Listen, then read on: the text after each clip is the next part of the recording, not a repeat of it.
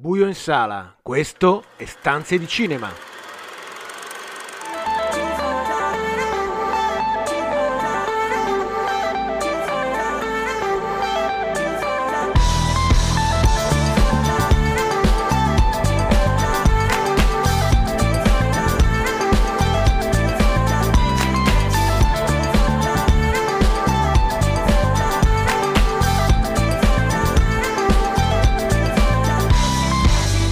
Benvenuti a una nuova puntata di Stanze di Cinema, il programma che vi racconta i film in sala e in streaming, tutte le novità da Hollywood a Cinecittà, il box office e l'universo delle serie TV. Io sono Marco Almanese e con me per questa puntata in collegamento Daniele Valsecchi. Ciao Daniele. Eccoci qua, buonasera a tutti. Questa sera ho il doppio lavoro, faccio anche il lavoro del buon Carlo Cairoli. Sì, che tornerà probabilmente nella prossima puntata.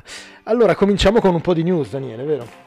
E certo, e certo, iniziamo subito con una news molto interessanti perché per tutta una serie di regolamenti, come Marco ci dirà, quest'anno l'Italia potrebbe in pratica avere due film che gareggiano all'Oscar. Due sì. Sì, non solo io capitano di, di, Matteo Garrone, che peraltro è parlato nella lingua eh, Wolof dei, dei, eh, del Senegal, eh, ma anche eh, invece Vera, il film di eh, Tizza Covi e Rainer Frimmel, eh, invece girato e, e, parlato in italiano e, e, che ha come protagonista, essendo una sorta di documentario, Vera Vera Gemma, la figlia di, di, di Giuliano Gemma. Il film aveva vinto il premio per la migliore regia, migliore attrice al, all'Orizzonti, alla sezione Orizzonti di Venezia nel 2022 ed è stato selezionato dall'Austria perché è evidentemente uno dei due registi austriaco e quindi ha, eh, l'Austria ha deciso di mandare all'Oscar eh, un altro film eh, di, che batte sostanzialmente bandiera italiana nonostante appunto gareggerà con quella austriaca. E si scontrerà ci sono già parecchi nomi importanti si scontrerà per esempio col nuovo film di Kaurismaki eh, Fallen Leaves premio della giuria a Cannes eh, con la Società della Nieve che è il film che ha chiuso la mostra di Venezia e con diversi eh, film che hanno eh, gareggiato al Festival di Cannes. About uh, Dry Grasses di, del turco Nuri Bilge Ceylan premiato a Cannes per la migliore attrice, Perfect Days di Vin Wenders che corre per il Giappone, anche questa è una scelta no? curiosa, e, e, che ha vinto a Cannes invece il premio per il migliore, eh, per il migliore attore e con il macedone Housekeeping for Beginners, un film molto molto molto carino che a, a, abbiamo visto a Venezia e trovate sul nostro sito.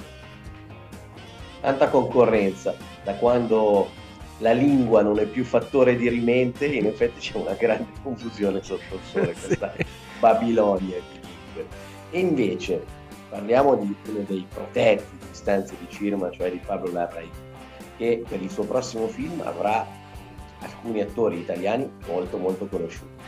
Il prossimo film è la terza delle sue biografie eh, dedicate a, a, a donne che hanno segnato il Novecento eh, il secolo scorso, no? quindi dopo Jackie Kennedy e dopo Lady D in Spencer è il turno di Maria Callas ehm, che avrà il volto di Angelina Jolie ma sarà circondata come dicevi tu da tre attori italiani da Pierfrancesco Favino da Valeria Golino che ha già rivelato di avere il ruolo della sorella eh, della Callas un ruolo particolarmente importante e ehm, da Alba Rohrwacher, in, diciamo che, che, è un po' la prezzemolina su tutti i set italiani e internazionali.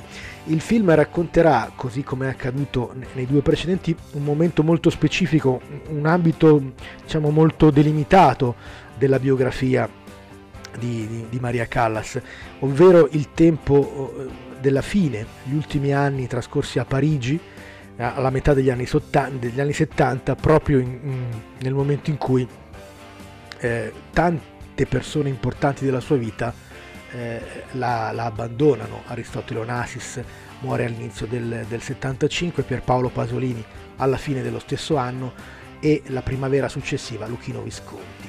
E poco dopo appunto eh, sarà anche la Callas ad abbandonarci, quindi evidentemente un film crepuscolare da questo punto di vista finito lo sciopero si riprende a girare e quindi Alfonso Cuaron è pronto. Sì, è prontissimo a tornare sul set anche lui eh, con Charlize Theron, una coppia eh, certamente di prestigio per un film che si chiama Jane e che racconta mh, mm, una storia legata alla biografia di Philip K. Dick. Eh, Philip K. Dick eh, era, è, è, nato con una gemella che purtroppo è, è, morta dopo appena sei settimane di vita, questa Jane appunto. Nel film eh, il film immagina che invece questo, questo, evento non sia mai accaduto e che Jane abbia vissuto la sua vita accanto al, al, al, al fratello Philip. E, ehm, e quindi eh, quella che vedremo sullo schermo è una biografia eh, impossibile, una biografia inventata.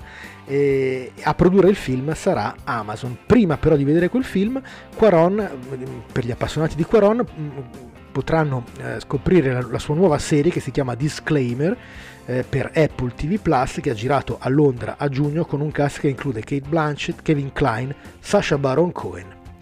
Insomma, progetti molto interessanti per, per Quaron. Se vi aspettavate un film facilmente intellegibile da parte di Quaron, sappiate che anche in questo caso aspettatevi altro. E invece Marco, l'hongkongese John Woo, il maestro dell'action, cosa sta facendo? E dopo tanti anni di silenzio ehm, e do- dopo essere tornato mm, in Cina, dopo un, diciamo, un, una lunga parentesi americana negli anni 90 e nei primi anni 2000, eh, dopo appunto un silenzio protratosi dal, fin dal 2017 con l'ultimo Menant eh, che era mh, mm, stato presentato a Venezia, ha, è tornato negli Stati Uniti per dirigere un film eh, che si annuncia come un film muto, si chiama appunto Silent Night, un revenge movie che probabilmente piacerà a, a Quentin Tarantino che è stato negli anni 90 uno dei, dei più grandi sostenitori del cinema hongkongese e di quello eh, di, di, John Woo. Il protagonista è Joel Kinnaman, i produttori sono quelli di John Wick e distribuisce la Lionsgate a dicembre negli Stati Uniti. Chiudiamo questa parte di news, sentiamo un po' di musica e che musica di Purple con Child in Time, poi torniamo con il primo film.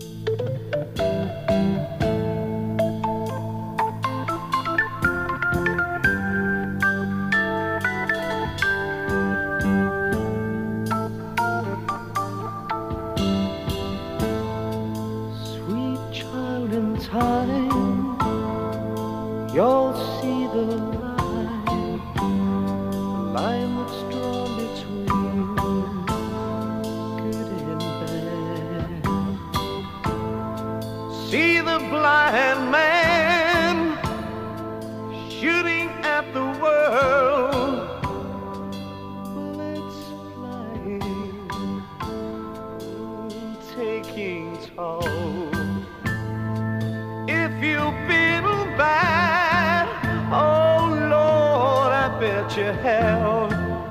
And you've not been healed oh, by a flying lead. You better close your eyes.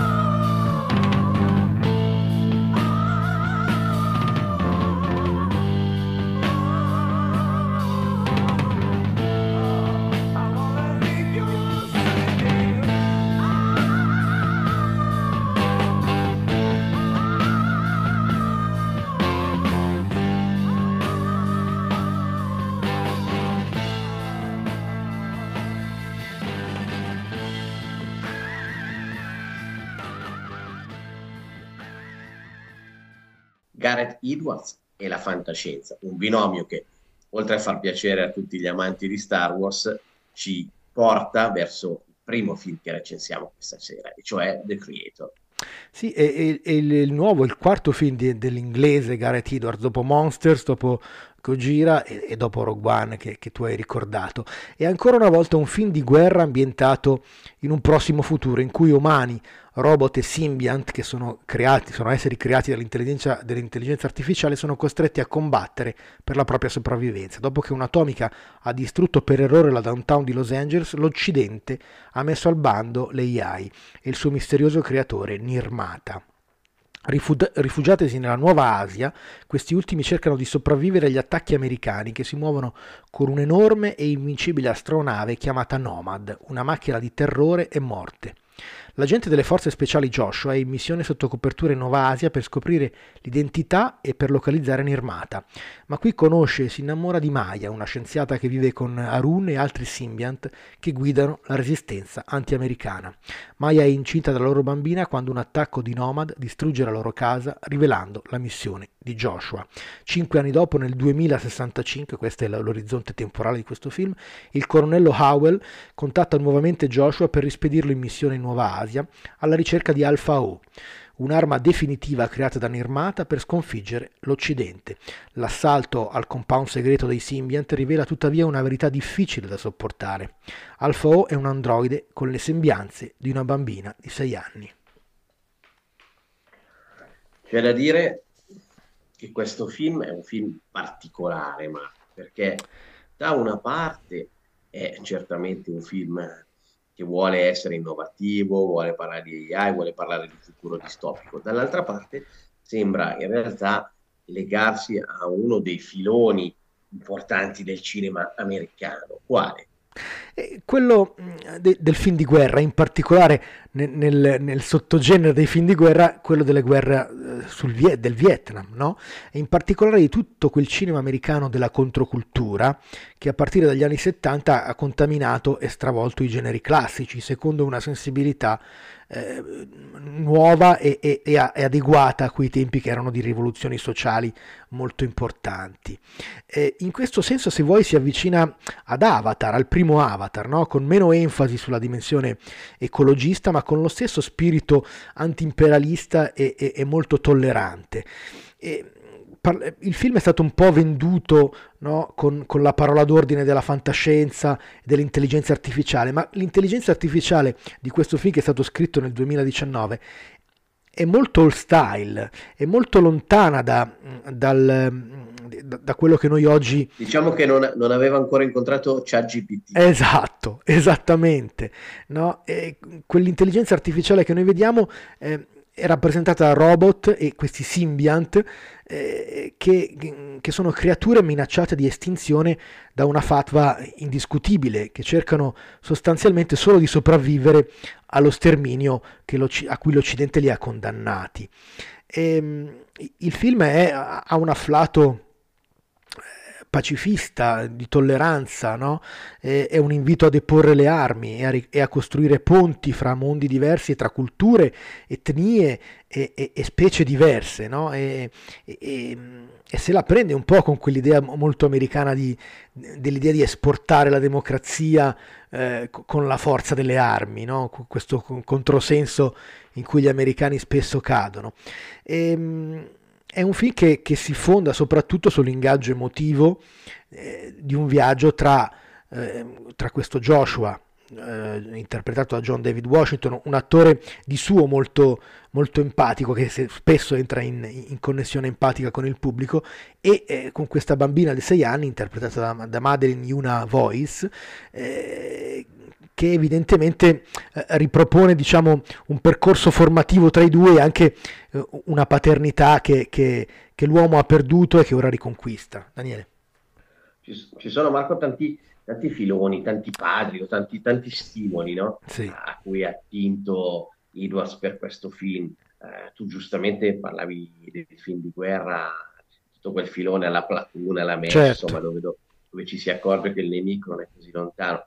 Uh, io ci ho visto anche, mm, se vogliamo, quel western anni 70 dove anche lì c'era il giro tra amico e nemico, no? dove l'indiano diventava dal nemico pelle rossa che ti attaccava, invece la popolazione che veniva, che veniva decimata e che veniva uccisa. E anche, ovviamente, non si può non pensare a Blade Runner, ad esempio, quando si parla di, di certo. intelligenze artificiali eh, cacciate, uccise, eccetera eccetera. Ovviamente questo è un altro tema, per cui in realtà c'è tanto da un certo punto di vista in questo film. Un aspetto che mi sembra interessante e particolare, poi non ho detto che questo vuol dire che sia venuto benissimo, ecco. è la scelta proprio di come metterlo eh, come proporre il film, come girarlo. Guarda, questa è la cosa molto innovativa su cui negli Stati Uniti hanno puntato molto, nel senso che questo film è stato girato in 80 location reali, in Thailandia, Vietnam, Cambogia, eh, in Nepal, in Giappone, in Indonesia, eh, oltre che ovviamente... Quindi niente green screen. Bravo, oltre che, screen, oltre che ovviamente con alcune parti in Inghilterra, nei famosi Pinewood Studios e negli Stati Uniti, ma appunto niente green screen, niente stagecraft, che sono questi enormi studi a 360 gradi dove la, la scenografia è completamente ricostruita al, al, computer e questo è davvero mh, diciamo un, un, elemento rivoluzionario di questo film che invece, invece da tanti punti di vista è molto tradizionale e per tanti versi anche non completamente riuscito perché, perché appunto la, la sceneggiatura se vuoi ricicla diciamo, elementi che abbiamo visto e, e molte volte in passato. Ecco, questo è l'elemento secondo me interessante di questo film, no? questa idea che, che eh, si può fare altrimenti, eh, e, e, anche eh, che in questo modo si possono contenere i costi, perché tutti parlano di un film che mh, mm, girato in green screen e con gli effetti speciali sarebbe probabilmente che costato... Un blockbuster, diciamo, esatto, che sembra un blockbuster da, da 200 milioni e che invece ne è costato solo 80. E, e quindi questo ha, ha, aperto gli occhi e, e, fatto drizzare probabilmente le antenne anche ai produttori americani che evidentemente su, su, un risparmio di questo tipo possono fare delle valutazioni. Molto particolare anche la scelta del direttore della fotografia. Qui ehm, eh, Edwards si era affidato nuovamente a Greg Fraser, il direttore della fotografia di Rogue One, che però era impegnato contemporaneamente sul set di Dune 2 e quindi ha lasciato diciamo, al giovanissimo israeliano Oren Sofer eh, diciamo, l'onere di, di, portare avanti il day to day sul set, ehm, è rimasto in collegamento diciamo, dal set di Dune e eh, il film è stato girato ehm, con la piccolissima macchina Sony FX3, la potete vedere su internet, sembra davvero una piccola macchina fotografica e invece ci hanno girato appunto questo film che sembra eh, diciamo evidentemente un, blockbuster e con un formato tra l'altro super extra wide un 276 a 1 che diciamo evidentemente contrasta con, con un impianto invece eh, narrativo molto da guerriglia movie ecco eh, il problema se vuoi di questo film oltre a una sceneggiatura che questa volta purtroppo non ha avuto Tony Gilroy a sistemare i difetti eh. che c'erano in, in, in Rogue One. Ci vorrebbe sempre anche un, c'è anche un problema di immaginario, no? eh, il film non riesce mai a crearne uno suo e si affida sempre a, appunto a, a tutti quei riferimenti che abbiamo citato, in maniera forse un po' troppo invadente. Perfetto, Marco. Diciamo che al netto di tutti gli aspetti che abbiamo evidenziato, tutti quelli positivi, anche gli aspetti meno riusciti, è comunque un film di, come tu hai detto giustamente, come hai scritto giustamente, un buon intrattenimento per adulti con un, con un messaggio interessante, quindi comunque ci sentiamo di, consigliar, di consigliarlo. Ora, sempre musica di alto livello questa sera, siamo fortunati, Radiohead, e poi passiamo al secondo film.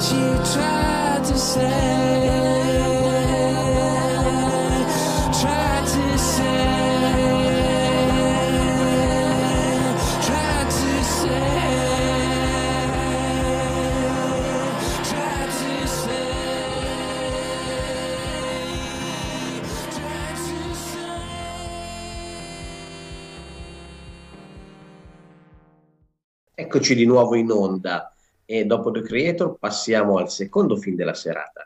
Andiamo nel mondo dell'horror con Talk to Me. Sì, che è l'esordio di due fratelli eh, australiani, i fratelli Filippo, ed è stato uno dei casi dell'estate americana anche grazie alla solita A24 che l'ha distribuito. È un film furbo quanto... A24, ricordiamolo per tutti, sono, oltre che una casa per tutti, molto giovani, molto interessanti, sono maestri del marketing. Sì, assolutamente. E quindi è un film furbo quanto basta, ellittico in modo da evitare qualsiasi spiegazione, inquietante ma mai davvero perturbante. Durante una festa il giovane Duckett viene rinchiuso in una stanza dopo aver assunto comportamenti strani che sembrano metterlo in contatto con l'aldilà. Quando arriva il fratello prima lo accoltella e poi si suicida. Passa il tempo e la giovane Mia, un adolescente che ha perduto la madre per un presunto suicidio due anni prima, sta ancora cercando di elaborare il lutto e superare la depressione. Il padre non le è di grande aiuto. Meglio la compagnia dell'amica Jade e di suo fratello Riley. I tre vanno a una festa assieme all'insaputa della madre di Jade. Qui uno dei loro amici ha un braccio imbalsamato appartenuto a una sensitiva, così almeno racconta, che ha il potere di mettere in contatto chi lo stringe con il regno delle ombre. Per 90 secondi è possibile vedere e sentire anime del purgatorio, ma non bisogna superare questo tempo altrimenti quelle presenze finiranno per invadere la vita dell'ospite. Mia si sottopone all'ordalia e poi in altre serate con gli amici saranno in molti a provare il brivido, anche il dodicenne Rali che entra in contatto proprio con la madre di Mia, con effetti tuttavia nefasti.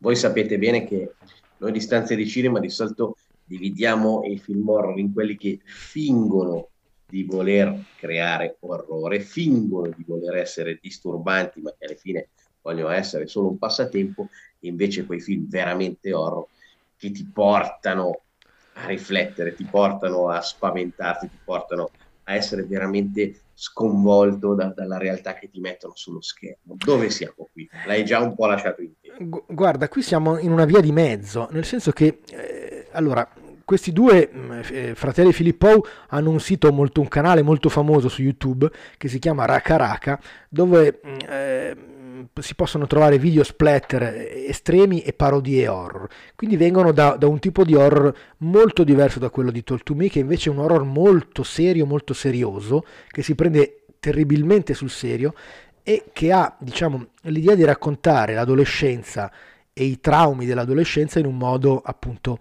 met- metafisico, se vogliamo, no?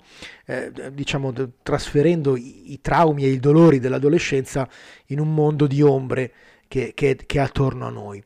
Eh, questo lo fa in modo però sempre molto superficiale, molto confuso e, e soprattutto in un horror che non spaventa mai, in cui la parte gore è davvero fiacca, fiacchissima, persino la possessione metafisica è appiccicata un po' alla buona. E eh, il dialogo che poi Mia instaura con, con, con la madre eh, in questo al di là che, che evocato non porta poi fondamentalmente a nulla, è un espediente narrativo fine a se stesso. Ecco, l'unica cosa forse pregevole di questo film è il finale, non ve lo, ve lo ovviamente non vi diremo niente, ma è, è, un finale che ribalta il punto di vista della protagonista e quindi forse solo in quel momento ci rendiamo conto che questo film eh, può avere, diciamo, può avere un suo perché, un suo perché esattamente. un suo motivo. Cioè, c'è da dire, Marco, aggiungo, aggiungo solo una cosa, secondo me ci sono due tematiche che ho trovato veramente trite e ritrite, giusto per dircelo. Cioè questo aspetto in alcuni horror c'è sempre della punizione, del non rispettare le regole, del... qui c'è un simbolismo legato alle droghe, no? legato a questo, questa cosa lì di cui tu raccontavi prima, l'uso di questa mano, e c'è la punizione proprio un aspetto molto, molto conservatore di, di, di, vedere il film horror. Anche questo Guarda, è un, è un, horror che aveva tanti spunti, compreso quello della viralità, no? perché noi vediamo all'inizio eh, un, certo. un, video virale di, di, un suicidio avvenuto tanto tempo prima che poi finisce per condizionare la vita dei personaggi molti anni dopo. Eh, però appunto sono tutti spunti lasciati lì. Ecco. Questo peraltro sembrava un tema molto interessante proprio perché era legato, come tu hai detto, a, a tutti gli altri aspetti della vita dei, dei due registi certo, esattamente. Un film per gli appassionati del genere.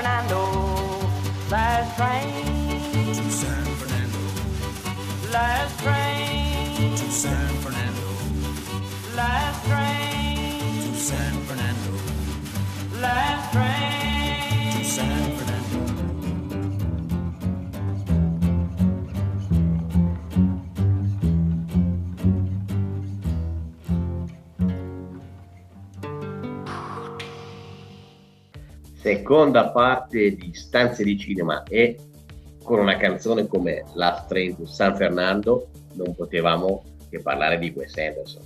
Sì, Wes Anderson che mh, è finito se vuoi in un impasse, no? abbiamo questo, racconteremo un po' sia Asteroid City, il film che è uscito nelle sale, sia eh, i suoi quattro cortometraggi di varie durate che sono um, usciti su Netflix lo scorso weekend. Netflix.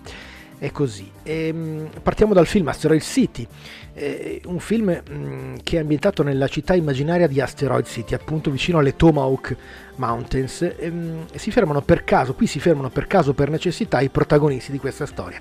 Il fotografo di guerra Augie Stenbeck, con i suoi quattro figli, tra cui il più grande Woodrow, che tutti chiamano Brainiac, l'attrice Midge eh, Campbell, accompagnata anche lei dalla figlia nerd, quindi una scolaresca in gita con la professoressa di scienze.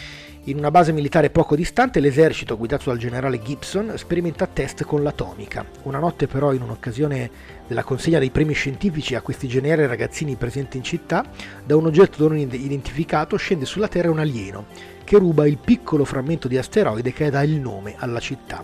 Il presidente mette quindi in quarantena Asteroid City e così tutti i personaggi sono costretti a convivere per diversi giorni in questa piccola cittadina in mezzo al deserto. Siccome siamo un po' in difficoltà Sì, a parlare di Wes Anderson oggi, anche perché gli vogliamo bene, gli abbiamo avuto benissimo, ti chiederei prima di iniziare a discutere di questo film assieme, di raccontarci anche un po' eh, di questo progetto dei corti per Netflix, anche perché a me sembra che ci siano tanti aspetti che ormai unificano eh, i suoi lavori. ma sì, il discorso si può fare, diciamo, unico perché evidentemente sono- c'è un fil rouge che lega Asteroid City con questi quattro cortometraggi. Tra l'altro il primo è stato presentato a Venezia fuori concorso, la, miglio- la meravigliosa storia di Henry Sugar. Gli altri tre, che sono invece Il Cigno, Il Deratizzatore e Veleno, tutti e quattro i corti sono tratti da racconti di Roald Dahl. eh, hanno caratteristiche, se vuoi, da un certo punto di vista simili, hanno difetti simili ad Asteroid City, no? Ehm, che sono un po' i, i difetti dell'ultimo cinema di Anderson. Un, un cinema che era caratterizzato da uno stile amatissimo e imitatissimo, no? Eh, ma, com- ma diventato ormai completamente eh, sterile, eh, puro spettacolo. no? La sua attenzione eh, maniacale alla costruzione dell'inquadratura, le sue simmetrie centrali impareggiabili, no? i suoi campi e controcampi perfettamente misurati, le panoramiche a schiaffo e una dedizione da miniaturista per gli oggetti, le macchine, i colori, le forme dei diner, delle gas station, dei cottage. E, e il cinema è certamente, se vuoi, creazione di mondi, no? E, e Anderson in questo è, è certamente un maestro. Il, il suo mondo, il suo universo è, eh, si riconosce da, sola- da un solo frame, da una sola inquadratura. Eh, ma col tempo i suoi universi sono diventati però sempre più saturi di una quantità infinita di informazioni inutili che sembrano farli collassare su se stessi. E quindi poi alla fine lo spettatore, dopo una prima superficiale ammirazione, finisce per perdersi e sentirsi come rinchiuso in queste creazioni così asfissianti, creazioni nel quali si è completamente persa, se vuoi, l'umanità, che era secondo me l'elemento essenziale, no? Il vero elemento del cinema di, di Wes Anderson. Un, racco- un cinema che cominciava con, eh, con il racconto dell'infanzia, no? con un colpo da dilettanti, con Rushmore, e, e- e poi appunto con un racconto familiare ricchissimo come era i Tannenbaum, e- in cui insomma la, la personalità di ciascuno, i rapporti personali, familiari, eh, tra fratelli, le, le storie personali venivano a, a- a- diciamo, ad arricchire che un, quello che era un percorso appunto di, di creativo che non era solo eh, esteriore, ma era anche di, di grande sensibilità. Sono assolutamente d'accordo con te. È proprio qui che vedo la differenza e la deriva del lavoro di Anderson, perché come hai detto tu, eh, i Tannenbaum, ma non solo, anche i film meno perfetti, anche Steve Zissou, Certo. parlare di Rushmore, di ma Gran Budapest Hotel, Moonrise Kingdom, avevamo sempre delle figure umane così strane, così particolari, così nerd, così fuori posto, di cui era impossibile non innamorarsi ed era quello, era quell'essere fuori posto della figura umana, della narrazione, delle storie raccontate che si univa perfettamente con questa sua modalità così particolare che tu hai descritto benissimo, no? della messa in scena. Ora sembra che rimane la messa in scena, ma non ci sia più nessun amore, nessuna curiosità, nessun reale interesse nel raccontare questi personaggi che sono sempre più macchiette, sempre più personaggi uguali a se stessi e si confondono e anche tutte queste guest star Ecco, bravo, arrivano questo uno dopo l'altro, uno dopo l'altro, si susseguono e si susseguono, non hanno più senso, non hanno più senso, non, non- non hanno più nulla da dare se non il fatto di potersi come dire, gloriare, di avere, avere una medaglietta e dire sì, ho partecipato Allora- a film di Wes Anderson, ma ormai la raccolta delle star è infinita e, e però cosa ci rimane di questo? Guardate, eh, quello che ha detto Daniele si, si- si- si può riassumere in un'immagine plastica. no? Il- la locandina di Asteroid City riporta 21 attori, ovviamente col nome grande uguale, perché poi ovviamente sul set di, di Wes Anderson tutti hanno la, la Siamo ste- sempre- la stessa paga sindacale ehm, e ci sono, le- nella locandina ci sono 21 attori, capite? Eh, Che evidentemente lo spazio per ciascuno eh, di questi è, è al limite del cameo, no? quindi tranne un paio, due, tre personaggi che hanno qualche dialogo in più, tutti gli altri sono sfondo. Ed è uno sfondo che comunque distrae anche, anche questo dalla centralità del racconto e dalla centralità de- di- dei personaggi che, che evidentemente su cui la storia è costruita. Ecco, diciamo così.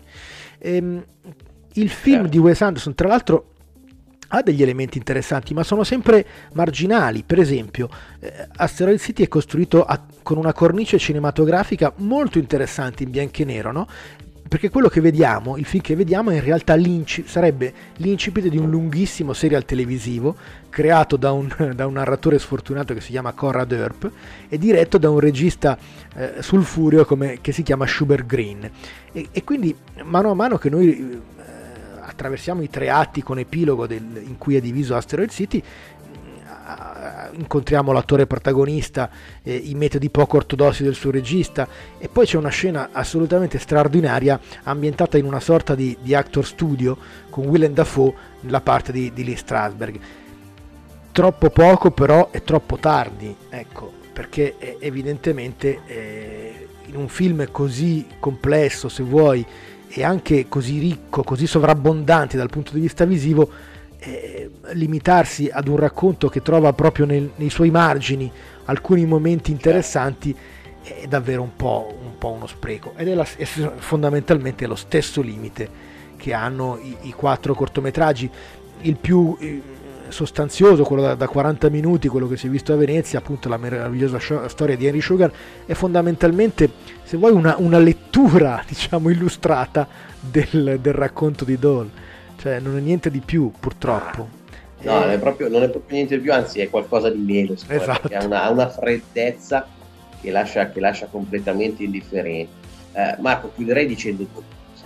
Uno, che come penso vi abbiamo trasmesso, tutte queste critiche nascono dall'amore che noi abbiamo per questo regista e per i tanti bei lavori che ha fatto, per il, il tanto significato che ha saputo dare eh, a tanti film. E l'altro è il mio parere personale che è un problema quando il film che tutti ti ric- ricordano di te è fondamentalmente il primo, anche se poi non è vero che è il primo, ma avendo raggiunto la perfezione con i Tannenbaum per intenderci, poi il fatto di avere quasi sempre rifatto lo stesso film, eh, insomma, ti crea un problema, è come, è come eh, aver fatto un capolavoro e poi voler provare a farlo ancora. Ora un po' di musica e poi passiamo ai ragazzi di Dark Mirrors.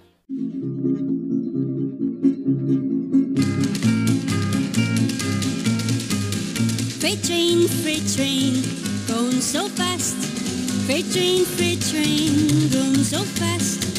I don't know what train he's on. Won't you tell me where he's gone?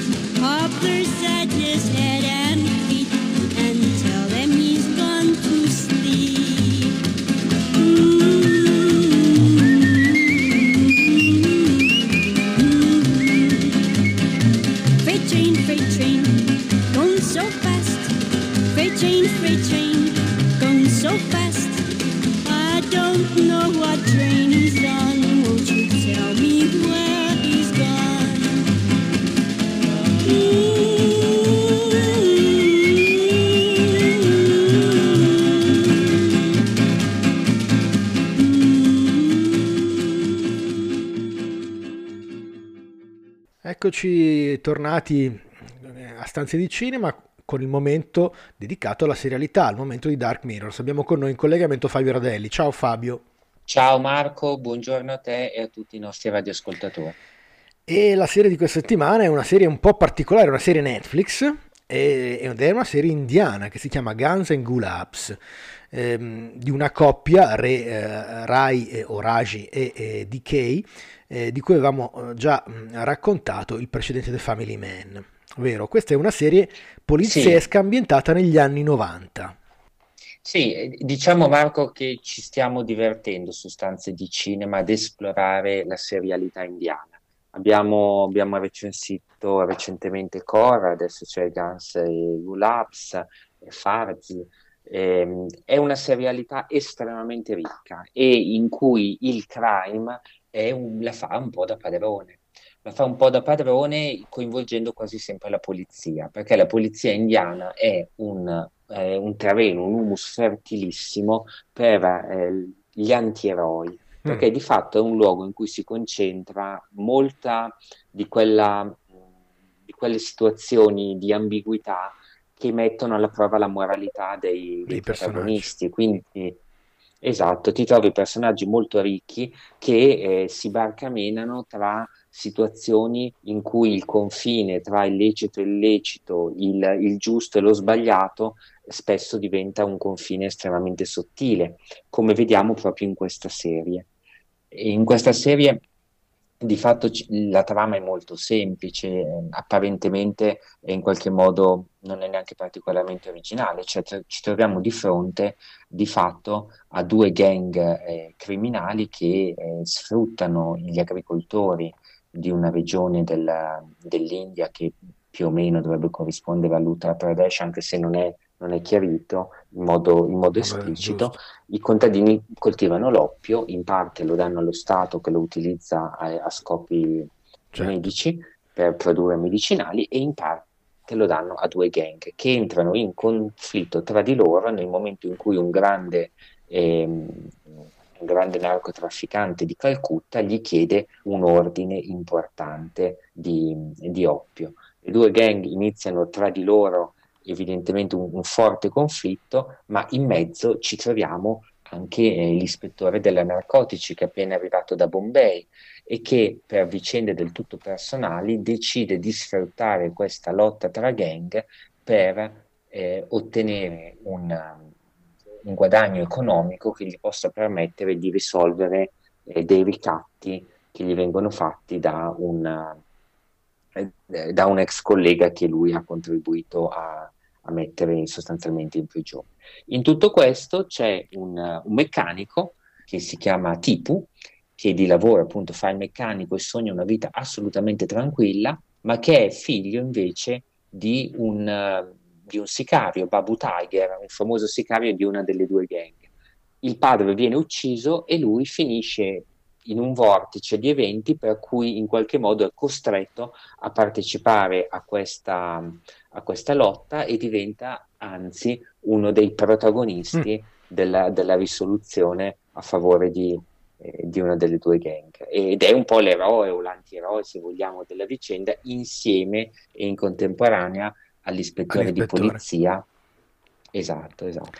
È una serie che ha dialoghi molto brillanti e un tono anche eh, che lo avvicina non solo al poliziesco ma anche alla commedia, vero Fabio?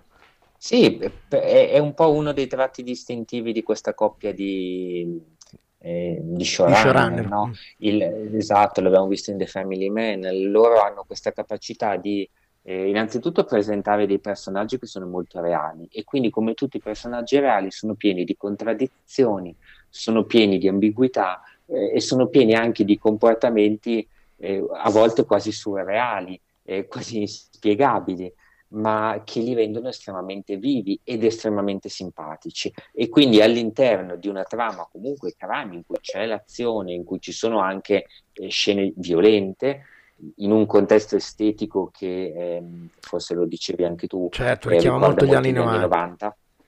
Esatto. Esatto, Eh, però eh, c'è anche lo spazio per eh, la commedia brillante, c'è anche lo spazio per la storia d'amore, c'è anche lo spazio per tante, per tante battute che, ehm, che sono accattivanti, che strizzano l'occhio allo spettatore e che in qualche modo lasciano, lasciano, fanno passare con grande piacere la, la visione dello show. Fabio, rispetto diciamo, a- alle serie a cui siamo ormai abituati, soprattutto anglo-americane, eh, c'è uno spazio invece molto limitato per i caratteri femminili in questa serie. Eh, sì, sì, io mh, ti dico che ci ho pensato un po' e, e confrontandomi anche rispetto alle altre serie dei due autori, penso che eh, la scelta debba essere letta all'interno di quell'estetica e di quella tematica proprio degli anni 90. Eh, il- se noi andiamo a ripensare anche, al- anche alla comicità degli anni 90, eh, ci troviamo di fronte a delle, a delle produzioni in cui il ruolo della donna era molto diverso e quindi era rappresentata in modo diverso. Quell'idea di personaggio femminile forte, carismatico, ehm, con tanto, con, ta- con una, un- una, diciamo così, una palette di emozioni estremamente ampia che troviamo oggi, a volte anche Certo. prevaricante rispetto ai personaggi maschili, negli anni 90 è praticamente assente.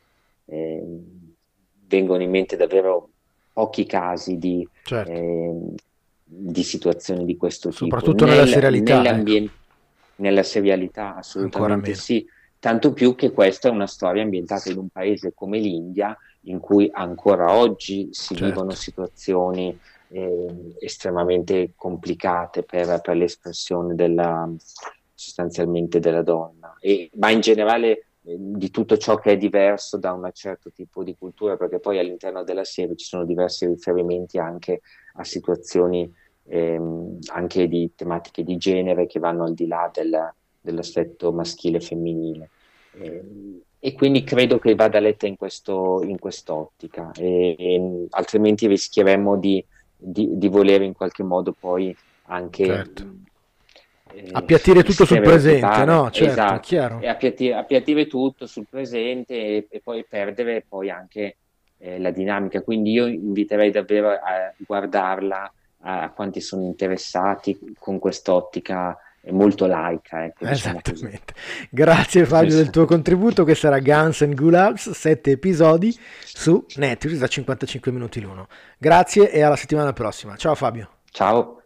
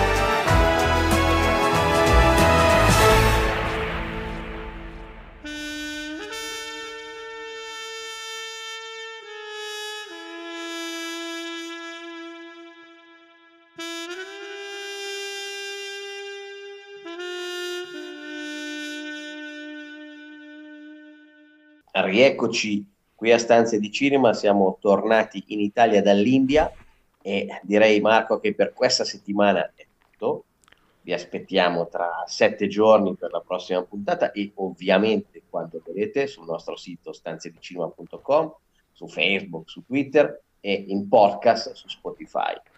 E Ecco. ora a te la stanza di Alexandro Desplat. E, eh, non potevamo che, che chiudere con una stanza andersoniana, se vuoi, eh, ed è proprio la colonna sonora di Asteroid City, eh, quella con cui chiudiamo questa, questa puntata, perché- anche perché il rapporto solidissimo che c'è tra Anderson e Desplat era giusto celebrarlo immediatamente, subito, già nel secondo appuntamento di, di- di queste stanze con, con Asteroid City. Da Marco Albanese e Daniele Valsecchi, buon film a tutti!